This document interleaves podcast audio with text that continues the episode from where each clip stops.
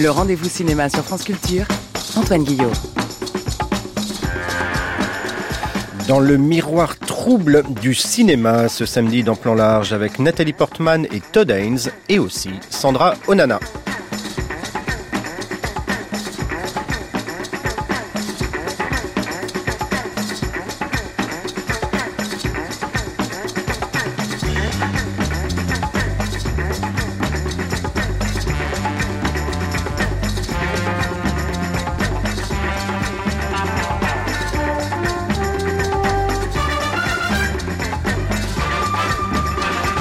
Bonjour à toutes et à tous et bienvenue dans Plan Large. Il y a 25 ans, un fait divers avait fait grand bruit aux États-Unis. Une professeure de mathématiques et mère de famille était tombée amoureuse d'un de ses élèves de 13 ans. Elle en avait eu un enfant en prison avant de l'épouser à sa sortie de détention et d'agrandir sa famille.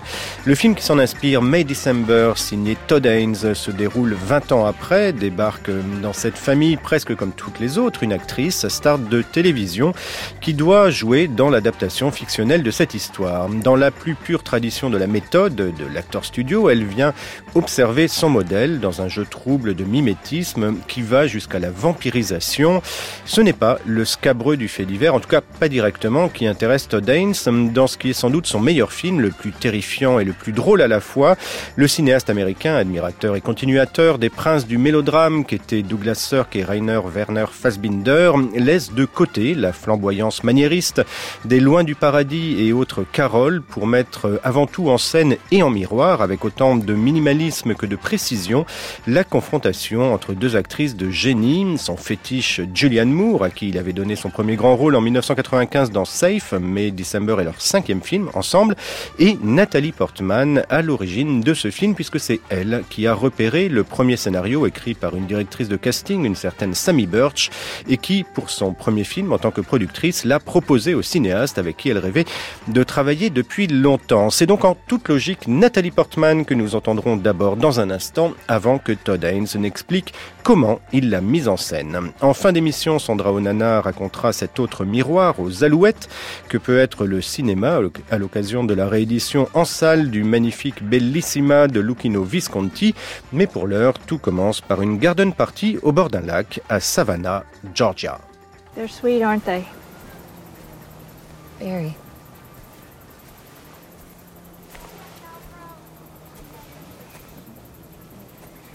They're a very beloved part of this community. I can see that. So, what is it you love most about Gracie? She always knows what she wants. She's unapologetic. Bonjour Nathalie Portman. Bonjour. Comme euh, beaucoup de vos consoeurs, euh, actrices, vous êtes productrice. Qu'est-ce qui vous a euh, poussé à choisir cet autre rôle important qui est de productrice? Est-ce que c'est pour pouvoir mieux choisir vos rôles? Est-ce que c'est pour pouvoir faire le poids face à l'industrie? Est-ce que c'est pour aussi ne pas dépendre du désir de quelqu'un d'autre? Exactement, c'est um, pour tout ça à la fois.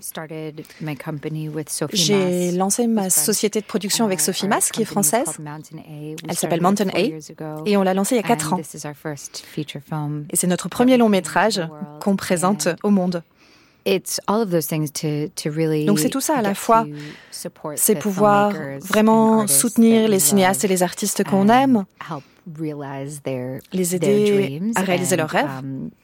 Et bien sûr aussi pour moi en tant qu'actrice, développer des projets qui me tiennent à cœur, des rôles que j'ai envie de jouer, sans dépendre seulement de ce qui se présente à ma porte. Est-ce que vous pensez qu'un film comme May December n'aurait pu être produit que dans ces conditions, que une major hollywoodienne n'aurait pas pu s'en emparer si vous, vous ne l'aviez pas déjà euh, choisi? C'était un film um, difficile à faire. C'était difficile de trouver les financements. Les gens avaient très peur du sujet. Um, Et je pense aussi qu'avoir deux femmes au centre du projet, ce n'est pas ce qu'il y a de plus simple pour obtenir euh, des um, financements. Mais comme toujours, je pense que um, c'est surtout une question de vision puissante et la vision très particulière et très belle de Todd au centre de ce projet avec ce scénario incroyable, c'est vraiment ça qui nous a permis d'aller au bout. Qu'est-ce qui vous a plu d'emblée dans le scénario de, de Sammy Birch quand vous l'avez reçu? Le scénario était extraordinaire. Vraiment. C'était tout simple, mais c'était une simplicité trompeuse. Quand on commence à rentrer dans le travail, on commence à saisir tout le sous-texte. Dans chaque réplique, chaque mot est chargé, chaque silence aussi est chargé. Il y a énormément de tension tout le temps. C'est un vrai cadeau de pouvoir jouer un scénario pareil. Et ça soulève beaucoup de questions qui m'obsèdent depuis le début de ma carrière sur le rôle, l'identité, le jeu d'acteur, um, la moralité de l'art, la question de savoir qui um, peut raconter l'histoire. Et c'était vraiment très excitant parce que c'était son tout premier scénario qu'elle produit et c'est rare de trouver quelque chose d'aussi bon de la part de quelqu'un de plus relativement inconnu. C'était assez extraordinaire. Il se trouve que Sammy Birch, elle est directrice de casting. Au départ, est-ce que vous pensez que précisément à cause de ce métier, c'est quelqu'un qui comprend particulièrement bien les actrices? Je pense que l'expérience de Sammy en tant que directrice de casting a clairement eu une influence assez incroyable sur sa façon d'écrire. Elle a un sens de l'humour bien précis sur les acteurs, les actrices, sur le processus de jeu et la scène où mon personnage Elisabeth regarde les vidéos de casting est quelque chose qu'à mon avis seulement quelqu'un qui a cette expérience du casting aurait pu imaginer. Bah, cette scène en particulier est très forte parce que on peut se dire que le spectateur comme les personnages se font un film, mais quand on voit réellement ce qu'est un garçon de 13 ans, tout d'un coup, la réalité euh, fait irruption avec une force incroyable dans ce film. Yes, it, brings c'est vraiment une façon incroyable de montrer l'horreur de ce qui est arrivé à ce garçon, mais de façon indirecte. On ne montre pas le um, crime à l'écran, mais on l'observe à travers trois couches d'interprétation. Il y a un film, il y a le casting du film, il y a ces gens qui essayent de jouer le rôle, et en fait, c'est à ce moment-là qu'on se rend compte de la jeunesse de cet enfant. C'est vraiment une manière extrêmement percutante de représenter ce moment. Alors, non pas qu'il vous soit arrivé la même chose, mais vous avez vous-même joué très jeune, vous aviez cet âge-là, 13 ans, quand vous avez commencé. Est-ce que vous y avez pensé je n'ai pas pensé pour ce film en particulier um, parce que là, il est question d'un crime. Et moi, j'ai eu de la chance. Personne ne m'a fait de mal quand j'étais enfant. Um, Mais oui, j'étais très jeune quand j'ai commencé le cinéma. Et maintenant que j'ai mes propres enfants, et que je vois mon fils au même âge, l'âge que j'avais quand j'ai commencé à travailler, j'ai vraiment du mal à y croire. Je le regarde et je me dis, j'arrive pas à croire qu'on m'a confié ce travail d'adulte alors que je n'étais qu'une enfant. Évidemment, quand on joue une actrice, euh, il y a une réflexion sur son propre art, sur sa propre pratique. Qu'est-ce qu'il y a de Nathalie Portman dans Elizabeth Berry? Nothing. Rien du um, tout. Je pense que justement ce qui est amusant, c'est que quand on est soi-même actrice et qu'on joue une actrice, on peut rire de soi. C'est ça qui est amusant. Et puis je pense que le public arrive avec un certain nombre d'attentes qu'on peut subvertir. Donc c'est une occasion rare de prendre tout ce que les spectateurs ont en tête, tout ce qu'ils amènent quand ils viennent voir le film et jouer avec. Oui, parce que c'est à la fois un film sur une actrice, mais sur l'idée qu'on se fait d'une actrice. Et on a l'impression qu'elle-même a une certaine idée de ce que doit être une actrice, comment même elle doit se comporter euh, quand elle n'est pas en train de tourner, notamment quand elle arrive dans cette famille. Elle fait une entrée en scène qui est une entrée en scène d'actrice. oui, absolument. C'est ce qu'il y a d'ailleurs de très beau dans l'écriture de um, Samy. c'est qu'il y a énormément de couches superposées de jeux de rôle et de performance. Même quand Elisabeth n'est pas en train de jouer au cinéma, elle est dans une forme de performance. Même quand elle uh, parle, par exemple, de ses cours de théâtre, elle parle des moments où on apprend à jouer une scène de sexe et on ne sait pas trop si on est en train de faire semblant d'avoir du plaisir ou de faire semblant de ne pas en avoir. Donc la conscience d'être en train de jouer un rôle pendant qu'on le joue, ça ajoute toujours une couche double à la performance. Et donc c'est quelque chose de très intéressant que tous les êtres humains peuvent vivre puisque nous jouons tous un rôle dans certains aspects de nos vies.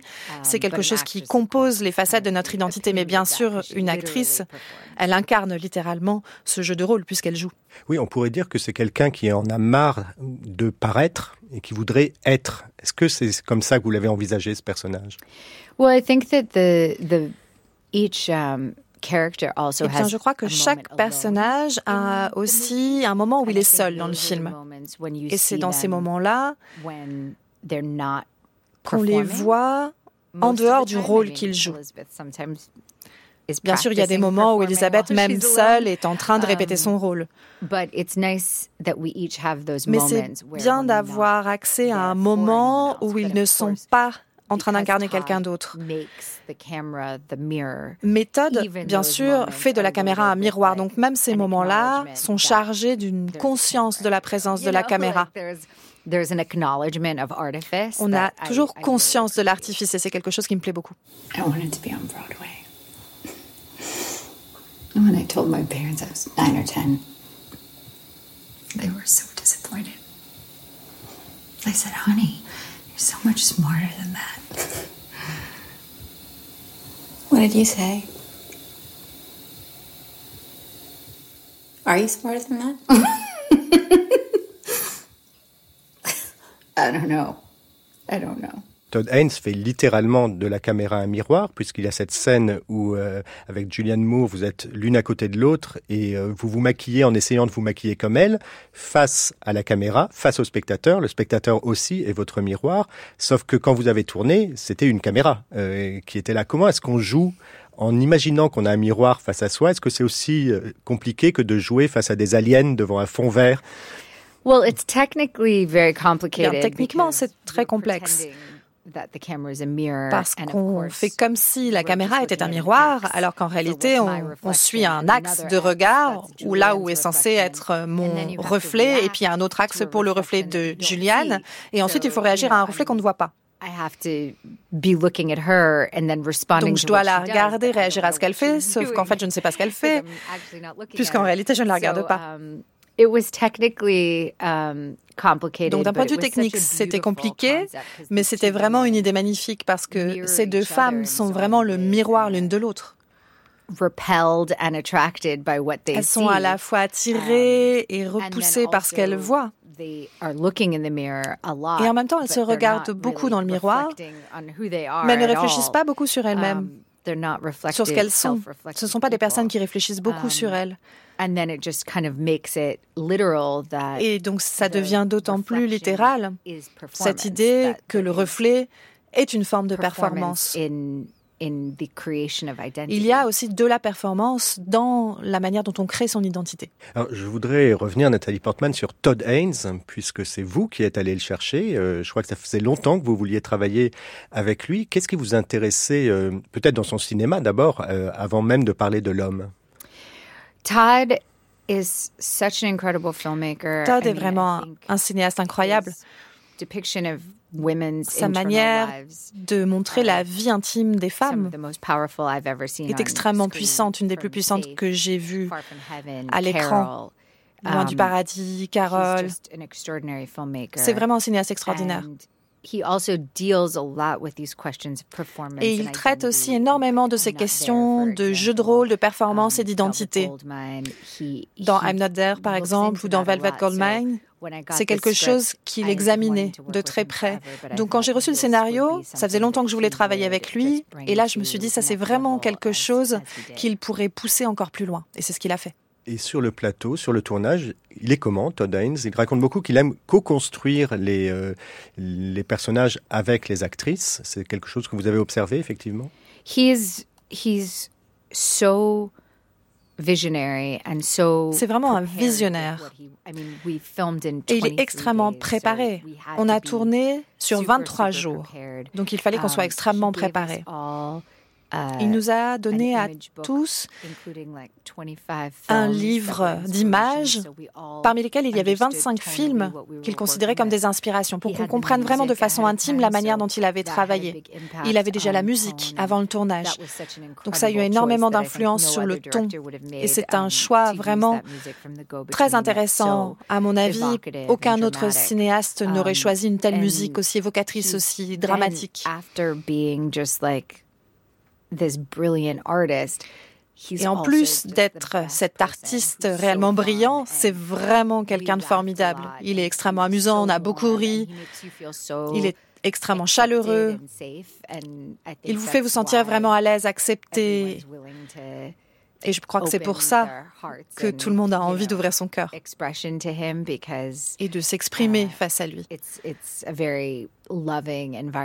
C'est vraiment un environnement extrêmement aimant. Vous pourriez revenir sur ces 25 films euh, qu'il vous a montrés. Évidemment, il, devait y avoir du Bergman, il devait y avoir Persona. Euh, est-ce qu'il y a certains films qui vous ont marqué et peut-être certains films qui vous ont accompagné précisément pendant le tournage? Um, yeah. There's, there was Bergman, oui, il y avait des Bergman, Persona, Les um, Communions. Manhattan. Il y avait aussi Manhattan, Le Lauréat, Un dimanche comme les autres, Le mangeur de citrouille. Celui-là, c'était nouveau pour moi. Il y avait aussi deux ou trois choses que je sais d'elle, le film de Godard.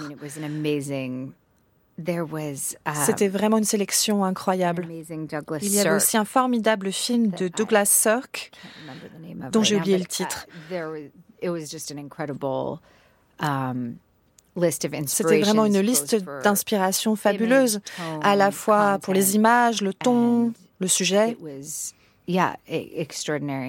C'était tout à fait extraordinaire. Celui qui m'a le plus marqué, c'était vraiment Le Mangeur de citrouilles. Je me suis demandé comment un film aussi excellent avait pu um, m'échapper. J'en avais jamais entendu parler. J'adore vraiment ce film et le jeu d'acteur en particulier pour finir, Nathalie Portman, il y a beaucoup de scènes qui sont des scènes d'anthologie, je pense précisément, qui resteront euh, dans l'histoire du cinéma, et notamment ce monologue que vous faites face caméra, où vous lisez une lettre écrite euh, par Gracie à son amant. Comment est-ce qu'on joue un moment pareil? Est-ce qu'il y a eu beaucoup de prises? Est-ce que vous avez joué des variations? Euh, J'imagine que c'est un régal pour une actrice.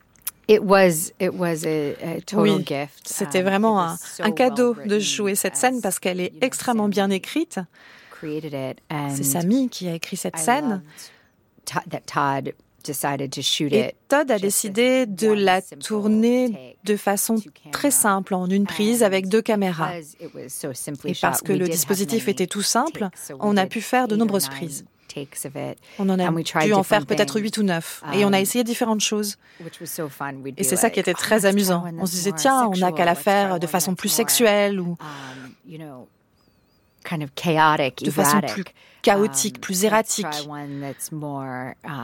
Nous essayons une version dans laquelle elle porte le deuil de sa famille, peut-être. Et je crois que celle qu'il a choisie était celle qui contenait uh, sans doute un petit peu de tout ça.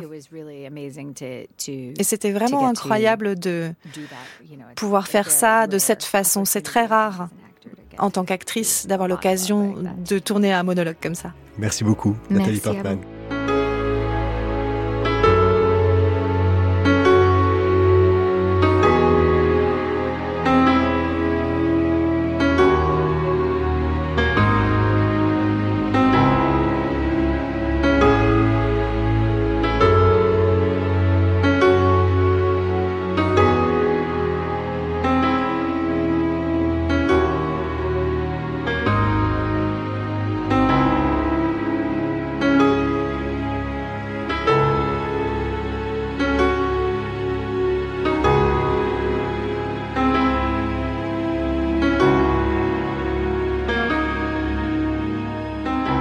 Bonjour Todd Haynes. Hello, how are you? Comment ça va? C'est bien de vous voir. Eh ben, très bien, je suis ravi de, de vous voir. Euh, Todd Haynes, à chaque film, je me demande si vous n'auriez pas aimé, en fait, profondément être un réalisateur de l'âge d'or des studios, un réalisateur euh, de studio, c'est-à-dire euh, que vous pourriez faire une œuvre personnelle au sein d'un système. Est-ce que vous avez eu ce fantasme, Todd Haynes? Uh, Absolument. Regardez ces, ces films fantastiques comme Hitchcock, Wilder, John Ford uh, produisaient dans ce système. Et même s'ils changeaient euh, de studio comme um, Hitchcock, d'avoir cette possibilité de faire un laboratoire, de créer à l'intérieur du système. C'était vraiment un travail fantastique qui se logeait dans leur œuvre. Clairement. Et puis, c'est aussi extraordinaire de pouvoir choisir ces scénarios et puis euh, ces scénaristes, ces acteurs. Et ça, ce n'était pas toujours le cas. Et donc, c'était aussi compliqué, je pense, pour eux. C'était pas forcément toujours forcément le meilleur cadre.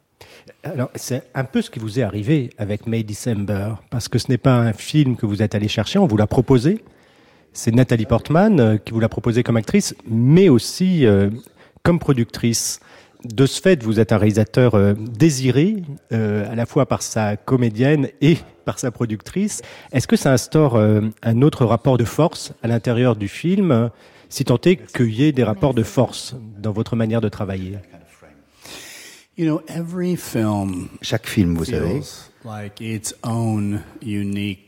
trouve um, ses particularités. C'est une expérience à chaque fois, c'est un processus différent à chaque fois, un environnement, un climat.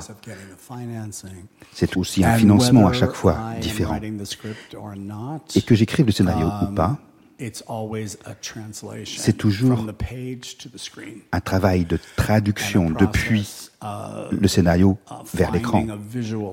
Essayer de trouver un langage visuel qui convienne à ce qu'il y a vraiment dans le scénario. Bien sûr, quand vous l'écrivez vous-même, les images, elles sont déjà là dans votre tête.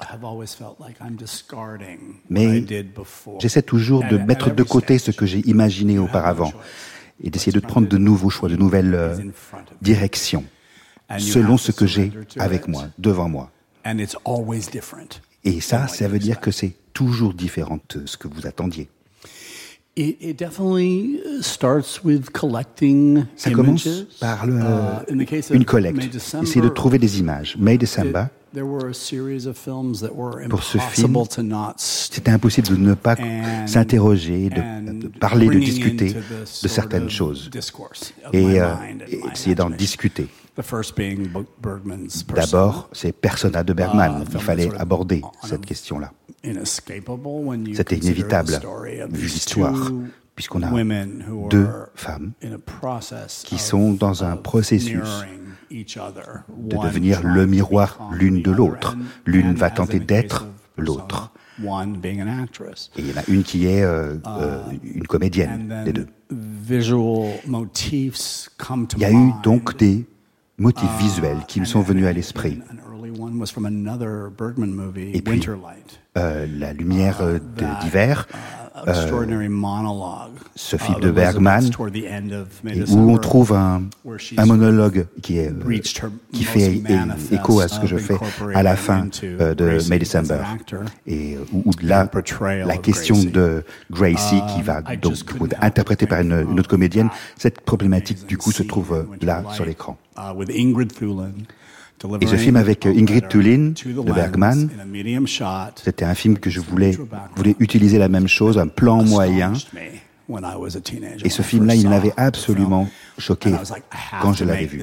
Et je me suis dit, il faut que je fasse ce film rien que pour tourner cette scène et de cette façon. Et beaucoup d'idées visuelles et de style sont venues de ce premier instinct au départ, d'une façon ou d'une autre en pensant comment on allait justement jouer et mettre en place la question du motif du miroir, les miroirs les uns par rapport aux autres. C'est fou parce que ces films qui hantent votre film, Todd Haynes, on a presque l'impression qu'ils sont dans l'inconscient des personnages, des deux personnages féminins, comme si elles-mêmes essayaient d'échapper au scénario de Persona ou au scénario de Yves de Mankiewicz auquel on pourrait euh, aussi penser.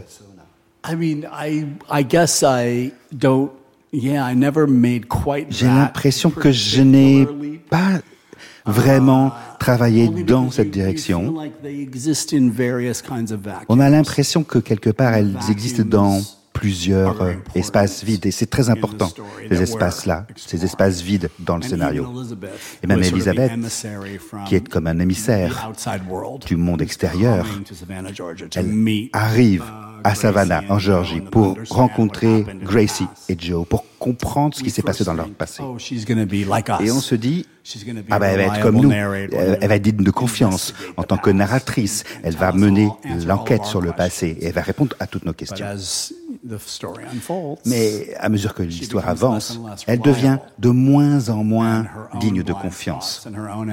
Son, son ambition commence à prendre le pouvoir et commence à quelque part diriger les questions qu'elle se pose et les réponses qu'elle va trouver dans le processus.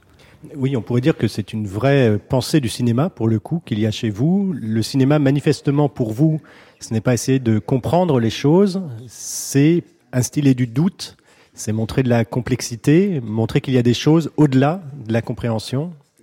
Todd Haynes? No, I love that. I mean, ah oui, ça, oui, tout à fait. Ça décrit ce qui m'a enthousiasmé dans le scénario. Cette énergie sur l'interprétation, sur le côté des choses qui ne sont pas certaines, pas sûres. Et je me suis dit, OK, comment est-ce que je vais traduire ça à l'intention de quelqu'un, d'un spectateur du film. Ne pas savoir ce qu'on doit penser de ces personnages.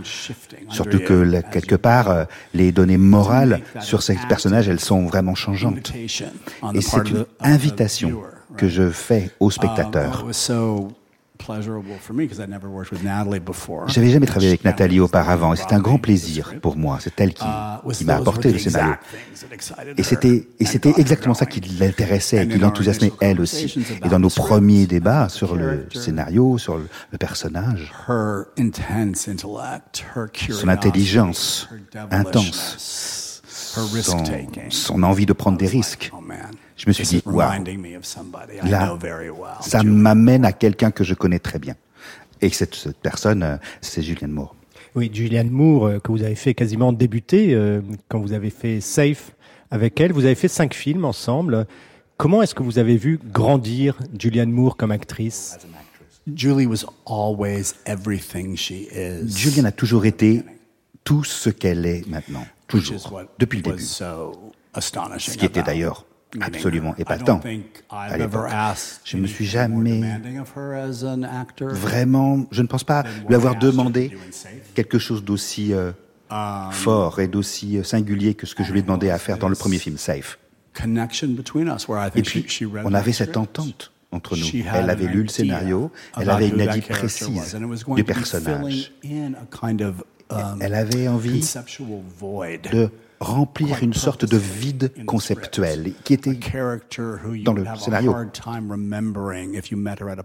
Et c'était quelqu'un, je dirais, que, qui, dont on ne se rappellerait pas le lendemain de l'avoir rencontré dans une fête. Et elle a apporté une voix une chair à ce personnage. C'était quelque chose que moi, j'avais un peu fantasmé, mais c'est vraiment elle, Julianne, qui l'a incarné qu'il a joué. Et c'est là le concept a abouti. On s'est trouvé dans chacun l'autre, les mêmes instincts, la même curiosité, les, la même envie de danger. Et, et ça nous excitait l'un l'autre. Et ce qui permettait quelque part de faire avancer l'instinct de l'autre aussi en même temps et de prendre des risques ensemble. On a trouvé quelque chose, une façon d'avancer chacun. Et on pourrait dire qu'ensemble, vous travaillez cette figure de la ménagère, la housewife. C'était déjà le cas dans, dans Safe, c'est le cas aussi dans ces mélodrames que vous avez fait euh, avec elle. Euh, en quoi le mélodrame vous semble un bon moyen d'observer le monde, Todd Haynes? Les mélodrames, ce sont des histoires domestiques de nos vies quotidiennes. Ce sont c'est le genre de récits qui ne sont pas très aventureux. C'est un genre qui ne n'est pas dépaysant. Quelque part, euh, le western euh, et ce genre de, de sujets qui sont censés être, spectaculaires euh, sont plus associés à des films d'hommes, alors que les mélodrames sont, sont d'histoires de mariage, de femmes chez elles et d'échecs, d'échecs à l'intérieur de leur foyer. Nous vivons tous ça, nous avons tous cela. Et ce sont souvent des films autour de personnages féminins. Des femmes qui, quelque part, se retrouvent à un carrefour et euh, en train de devoir euh, faire le point et qui doivent aussi porter une charge, quelque part, la famille, les enfants, et qui deviennent des objets pour le désir masculin et des sujets en tant que mère, celles qui élèvent les enfants. Et donc, toutes ces tensions, tous ces paris, ces contradictions de la société, pour moi, se retrouvent dans des histoires qui, qui tournent autour des femmes. I think there are a lot of things that we haven't talked about in a long time. Maybe ever. What kind of things? Things about our relationship. Well, I'm not going to cross examine you. Say what you want to say. I've just been remembering things.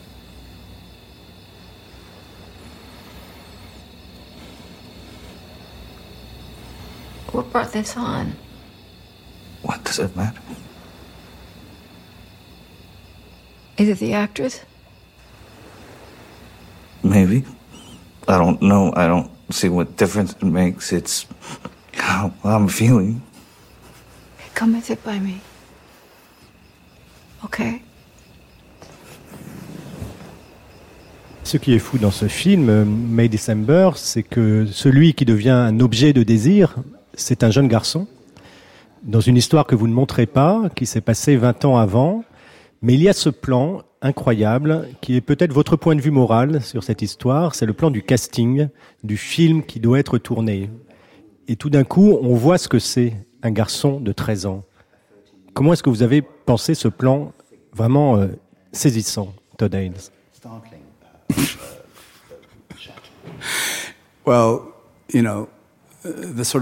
Vous savez, les fantômes du passé, de ce jeune Joe qui hante tout le film. D'abord, on le rencontre, on le voit, lui, dans la réalité, comme une image, sur le tabloïd, dans ce magazine, dans les coupures de presse. Cette actrice Elizabeth qui, euh, quelque part, euh, l'a trouvée. Et on voit le jeune Joe, le petit enfant. Et puis, leur enfant, Charlie, donne un écho de ce que était Joe. Effectivement, cet enfant qui, qui, euh, qui fait des euh, castings et elle, elle, regarde ces cassettes de casting. Et puis on voit le tournage avec le petit garçon qu'ils ont choisi pour le film. Et donc, par cela, on est dans l'inconfort, dans un processus d'inconfort. Et pour nous-mêmes, c'était tellement étrange, ce processus, où on revenait à des photos de Charles Milton pour essayer de trouver des photos qui puissent aller dans, euh, dans les tabloïds pour le film. Et donc on a pris des photos de Charles Milton quand il avait 13 ans et on s'est dit, oh là là, non. Non. Après des photos de 14, quand il avait 14 ans. Et là, OK. OK. Peut-être que ça, ça va marcher. Et donc déjà, on était complice de, de ce sentiment compliqué, uh, de malaise, de déséquilibre, qui est le sous-texte de tout le film. Alors autant l'histoire peut être très perturbante euh, et les images qu'on voit, comme vous le dites, euh, autant votre mise en scène frappe par son minimalisme dans ce film, surtout si on le compare euh, à l'ampleur des mises en scène de vos films précédents. Est-ce que c'était un choix qui allait avec l'histoire ou est-ce que c'était une façon de tirer le meilleur parti de problèmes budgétaires? Par exemple, puisque je crois que ce film n'a pas coûté très cher par rapport aux standards hollywoodiens, en tout cas. Todd Haynes. Ah, c'était vraiment un très petit budget, on avait très peu d'argent pour travailler et j'avais très très peu de temps. On a dû tourner en 23 jours. Mais moi j'avais besoin de trouver un motif, une stratégie visuelle. Et j'espérais que cette, ce langage mettrait le public au cœur du sujet, de ce genre de, de lecture du, du sujet. Et vraiment, je suis parti de l'observation de cette de ce passé étrange et complexe. Et puis cette présence corrosive, ce présent dans lequel navigue Nathalie dans tout le film.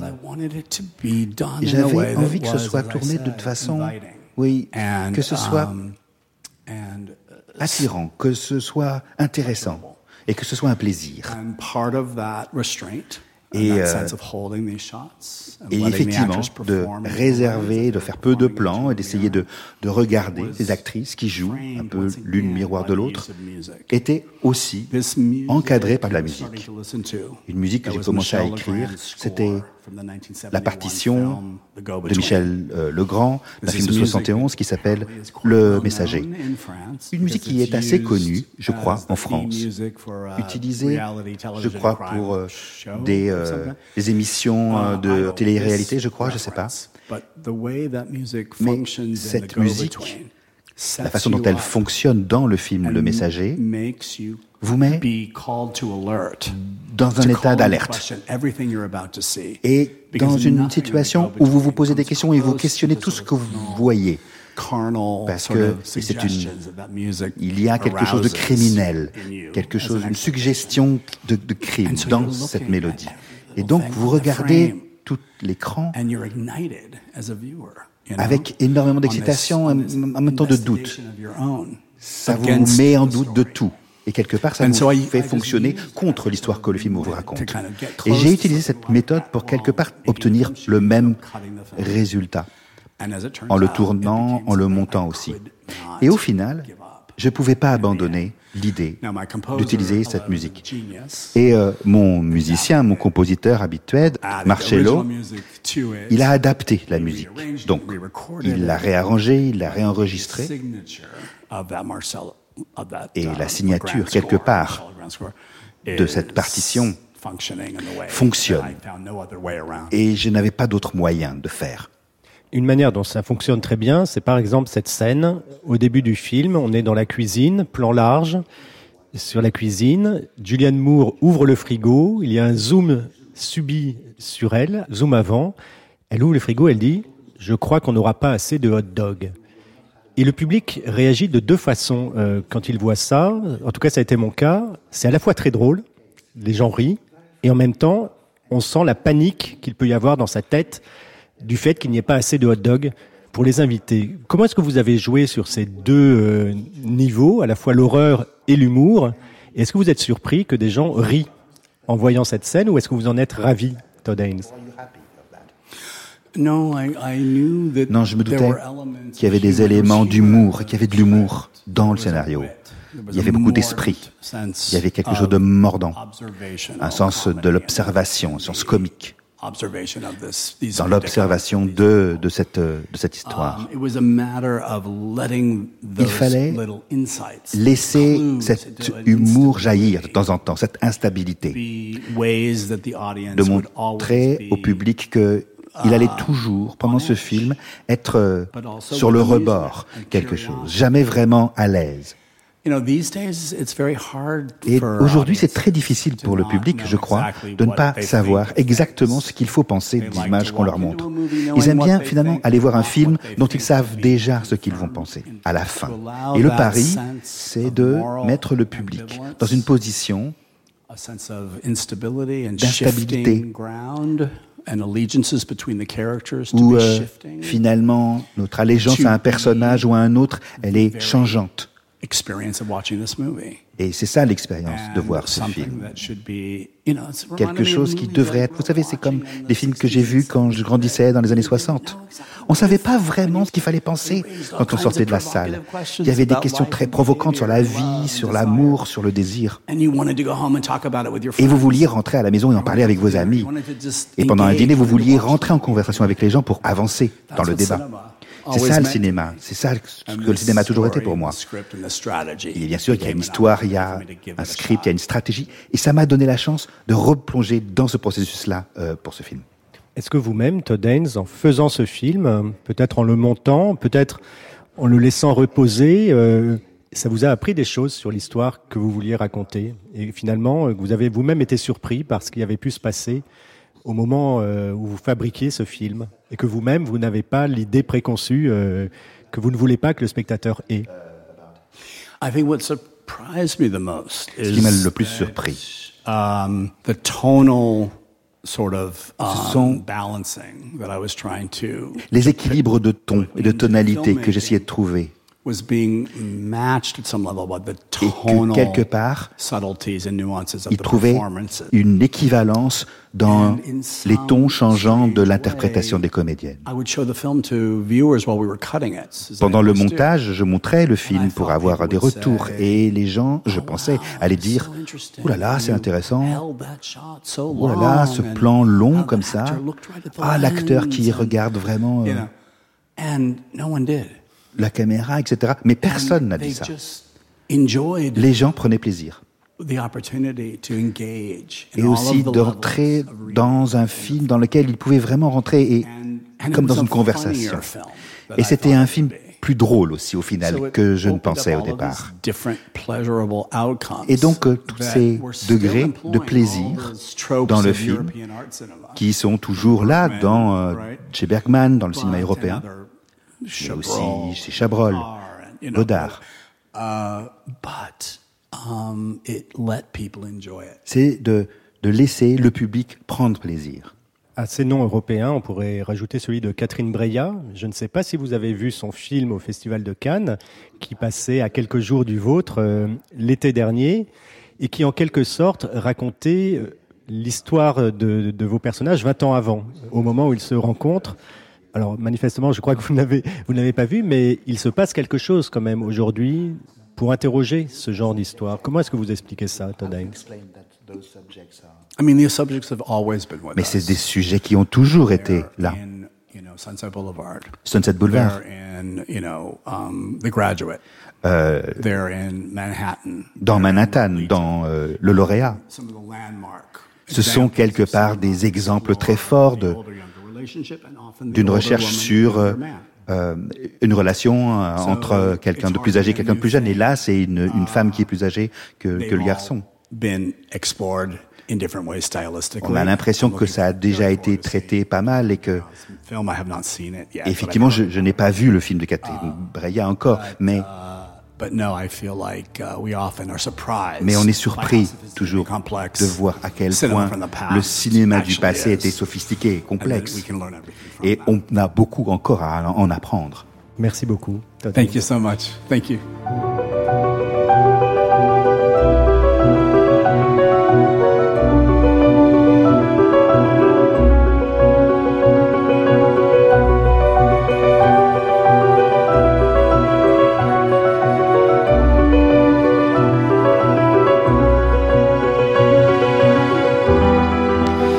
December est sorti en salle ce mercredi. Merci à Marguerite Capel et Harold Manning d'avoir traduit les propos respectivement de Nathalie Portman et de Todd Haynes.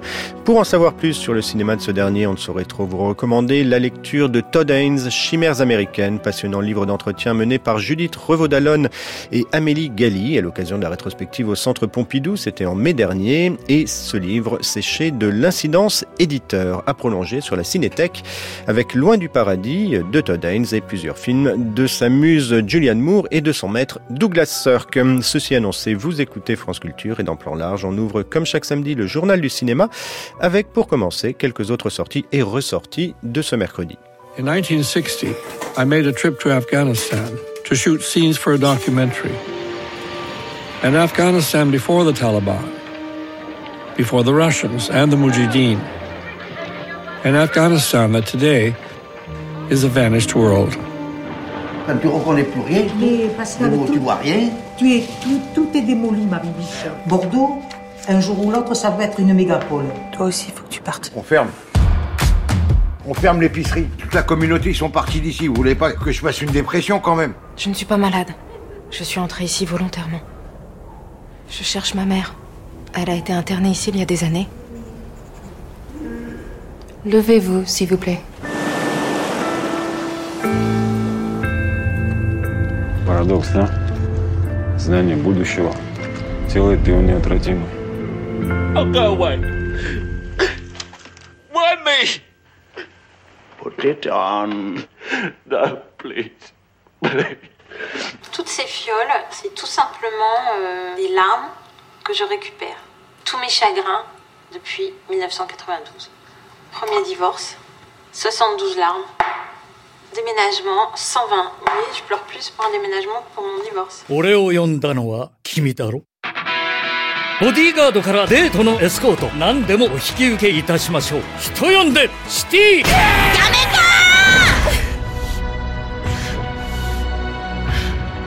I just love being out there with you guys. You have oldest brother syndrome. Woo! You want to take care of everyone.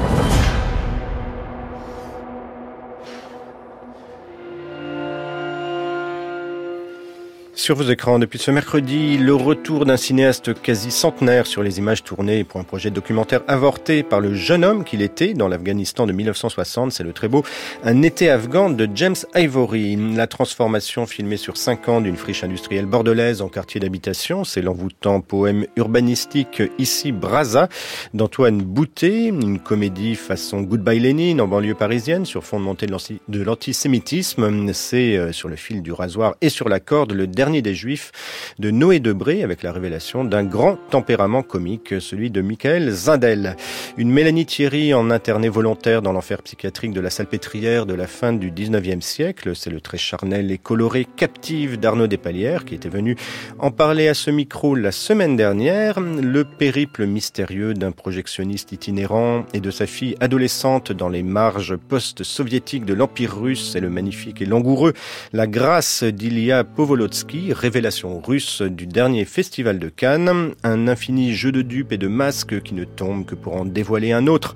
C'est le Limier, génial dernier film de Joseph Mankiewicz qui ressort en version restaurée et dont euh, Entebin nous parlera la semaine prochaine. Un Pygmalion inversé avec un colosse cyclopéen en guise de Galatée et une Emmanuel DeVos en enfant caché de Sophie et de Marina Abramovic.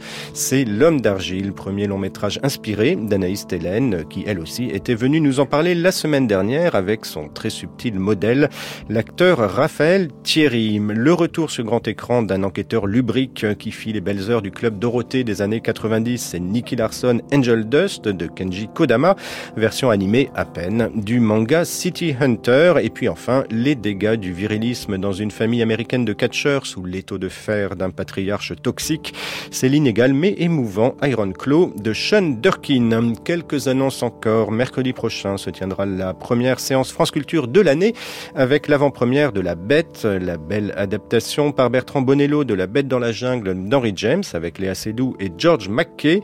Ce sera bien sûr suivi d'une rencontre avec le cinéaste. C'est exceptionnellement à 19h30 comme toujours au Majestic Bastille à Paris. À Paris toujours projection événement ce dimanche de la version restaurée d'un film mythique et rare survivant du cinéma yiddish, le D-Book de Michel Wachensky. C'est à 15h30 au centre Rachi, 39 rue Broca dans le 5e arrondissement. Projection événement encore Shoah. Le film définitif et indispensable de Claude Lanzmann sur la destruction des Juifs d'Europe est diffusé dans son intégralité ce mardi 30 janvier sur France 2 à 21h10. Il sera aussi visible pendant un mois sur France.tv euh, dès le lendemain. À Bruxelles, c'est un cinéma qui est en danger, le cinéma Nova. Pour sauver des promoteurs immobiliers cet espace unique et autogéré de défrichage et d'expérimentation cinématographique en plein centre de la ville. Une coopérative a été créée à laquelle tout un chacun peut contribuer. Vous trouverez toute information utile sur la page plan large du site de France Culture. Enfin, si vous êtes à Genève, ne ratez pas l'exposition Walker qui reprend dans le cadre du festival Black Movie la série de films tournés dans le monde entier par Tsai Ming-liang. Il en avait parlé ici. C'est jusqu'au 7 février à l'espace culturel Le Commun. Ceci annoncé, on conclut notre périple à Rome. Faites-vous belle. Le cinéaste Alessandro Blasetti cherche la star de son nouveau film. Avanti la prima bambina, coraggio. Cosa sai fare tu? So fare l'imitazione di Betty Gabon. Ah, brava, prima un po', vai. And not to know it like them they buy and now it's dying in the toy missing guy in my and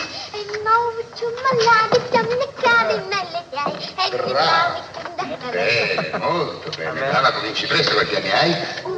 Figuri Brava, il numero, eh? Bene, avanti l'altra, via l'altra bambina, presto. Fare silenzio laggiù. Andiamo. Bene, zitto quel bambino. Cosa fai tu? Arrivano i nostri. Brava, perfetto. Canta arriva i nostri, via. Arrivano i nostri gattavallati sì. cavalli. Bene. Arrivano i nostri comandanti generali. Molto bene. Sì, c'è un po' più di voce, Molto bene, chiari. Dagli il cappello, vai, giù dagli il numero, vieni. Avanti l'altra. Vai a fare silenzio laggiù. No, no, no è una cinesina, silenzio, silenzio. Scappa davanti, sono tre ore che ti sto a cercare. Che ci andava a casa senza di te? Guarda lì come ti sei combinata. Guarda lì come ti sei combinata, alzati un po' in piedi. Ti depierebbe a schiaffi, depierebbe. Piani, mo! Guarda lì! Mannaggia che roba, guarda lì che roba, divento matta pure che la tromba ti cercavano. Mamma che mamma!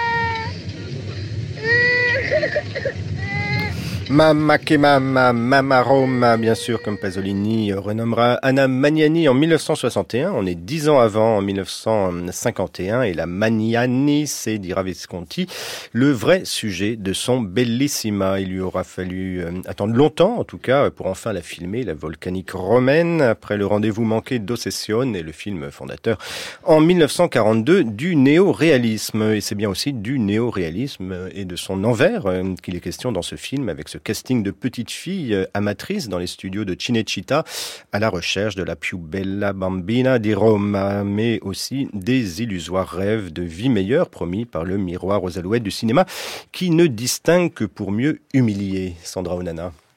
Alors c'est bien simple, Anna Magnani aspire la lumière du film, c'est de l'ordre de la bourrasque quand elle surgit dès le début. On la voit s'extraire d'une foule au port de la Cinecittà, ce décor monumental euh, contre lequel les outsiders s'écrasent, et on comprend à cette force d'apparition, de séduction que le film sera le sien. Ça nous renseigne déjà sur la tension qui habitera cette histoire, puisque cette mer ouragan, ce bulldozer de femmes, se dispute notre attention au détriment de la figure clé de l'intrigue, c'est sa petite fille Maria. Et donc Bellissima, c'est l'histoire d'une femme du peuple qui va se saigner pour faire de sa gamine une vedette, euh, vivre ses rêves de grandeur par procuration, quitte à oublier de prendre en considération le désir de cette petite Maria qu'elle aime tant. Son consentement, on dirait aujourd'hui. Euh, c'est primordial la manière dont elle idolâtre cette petite fille parce qu'il est question vraiment ici d'une faute d'amour, pas de désamour. Et donc le film se tient du côté de cette adoration baroque, de la démesure de la mère qui va dilapider les économies du foyer pour payer les leçons de théâtre, les leçons de danse classique, en n'ayant que le mot sacrifice à la bouche. Ça nous invite à faire attention à la place qu'occupe l'enfant dans le plan. Alors, est-ce que oui ou non la Magnani superstar lui vole bel et bien son film? C'est pas si simple. Euh, Visconti avait beau prétendre que le scénario lui servait de prétexte pour ériger un podium à sa comédienne, en même temps, il fait de Bellissima un monument pour les larmes d'une petite fille. Il la légitime comme sujet. Euh, cette petite actrice, c'est déchirant à voir. Elle va traverser le film en pleurant. Euh, à chaque fois, la caméra l'iconise au sens pictural du terme. C'est comme un absolu de souffrance qui n'est pas remarqué. Quand on la met au lit, la caméra reste avec elle après le départ des adultes jusqu'à ce qu'elle fonde en larmes. C'est très beau. Et plus on va la pouponner, cette petite, pour la faire rivaliser avec les autres gamines qui passent le casting, euh, bien moins prolétaires, bien plus endimanchées, plus on va la dépouiller d'elle-même. Alors on ne fait que parler d'elle en sa présence, ça devient cette poupée qui circule de bras en bras, qu'on rhabille, qu'on déshabille, et dont on ignore les signes d'épuisement. Euh, sur un malentendu, on va même la mutiler de ses longs cheveux dans une scène qui hésite entre le tragique et le gag. Ça pourrait venir de la comtesse de Ségur. Et alors parlons-en quand même de ce casting pour enfants parce qu'on est à la rencontre du défilé de Minimis, euh, de la foire à bestiaux et du concours de toilettage canin. Chaque fois, euh, chaque mère vient exhiber sa progéniture devant une assemblée de juges, évidemment constituée exclusivement de messieurs. On verra plus tard qu'on scelle le sort d'une enfant avec un contrat sur un coin de table comme une transaction. Et la virtuosité du film, c'est de tenir à la fois les promesses du mélodrame, de la proto-comédie à l'italienne avec ses scènes de ménage explosives devant les voisins, euh, la guerre des sexes avec le mari, évidemment. Et puis, la satire de la société du spectacle naissante. On est au début du boom économique de l'après-guerre, de l'émergence de cette néo-bourgeoisie urbaine qui se revendique de la modernité et fait naître un clash de valeurs. Alors, euh, qu'on vende du rêve à la classe laborieuse, ça, le film peut l'endosser avec lyrisme quand il monte la féerie du cinéma de quartier en plein air. En revanche, Visconti pointe le règne des gloires éphémères, du piston, des pots de vin, euh, des escrocs beaux parleurs de la Cinecittà qui exploitent la naïveté des bonnes gens. Pendant ce temps, le peuple porte son identité de classe comme un stigmate humiliant. C'est ce zozotement ou ce bégaiement de la petite fille qui est incapable de gommer son accent et cette cruauté à laquelle elle s'expose, euh, Visconti la révèle en glissant des miroirs dans la composition des plans. Ça lui sert à montrer la tyrannie de l'orgueil maternel, la concurrence avec les autres gamines, tout ça se joint dans des jeux de reflets. Alors faut bien voir que le récit se construit autour d'une scène manquante qui a lieu dans le dos de la mer. C'est le fameux bout d'essai filmé dont les images ne sont révélées qu'au terme du film et c'est une scène vraiment magnifique où mère et fille se glissent dans la cabine de projectionniste pendant que l'équipe de producteurs visionne les essais. Euh, c'est frappant d'ailleurs comme ça fait penser euh, de manière complètement anachronique à un plan dans The Fableman de Spielberg, euh, ces deux visages l'un contre l'autre baignés dans la lumière du projecteur.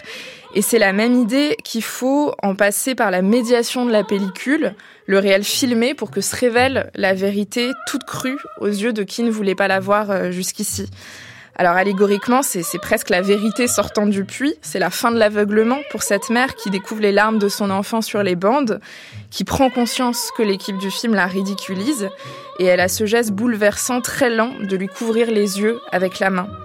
Alors c'est vraiment l'image qu'on emporte avec nous, c'est la volte-face tragique de la mama qui doit sauver sa fille du pacte faustien qu'elle avait pourtant souhaité pour elle. Et puis l'abandon de l'enfant endormi dans ses bras, le film ayant quand même mis deux heures à lui accorder enfin un petit peu de sommeil.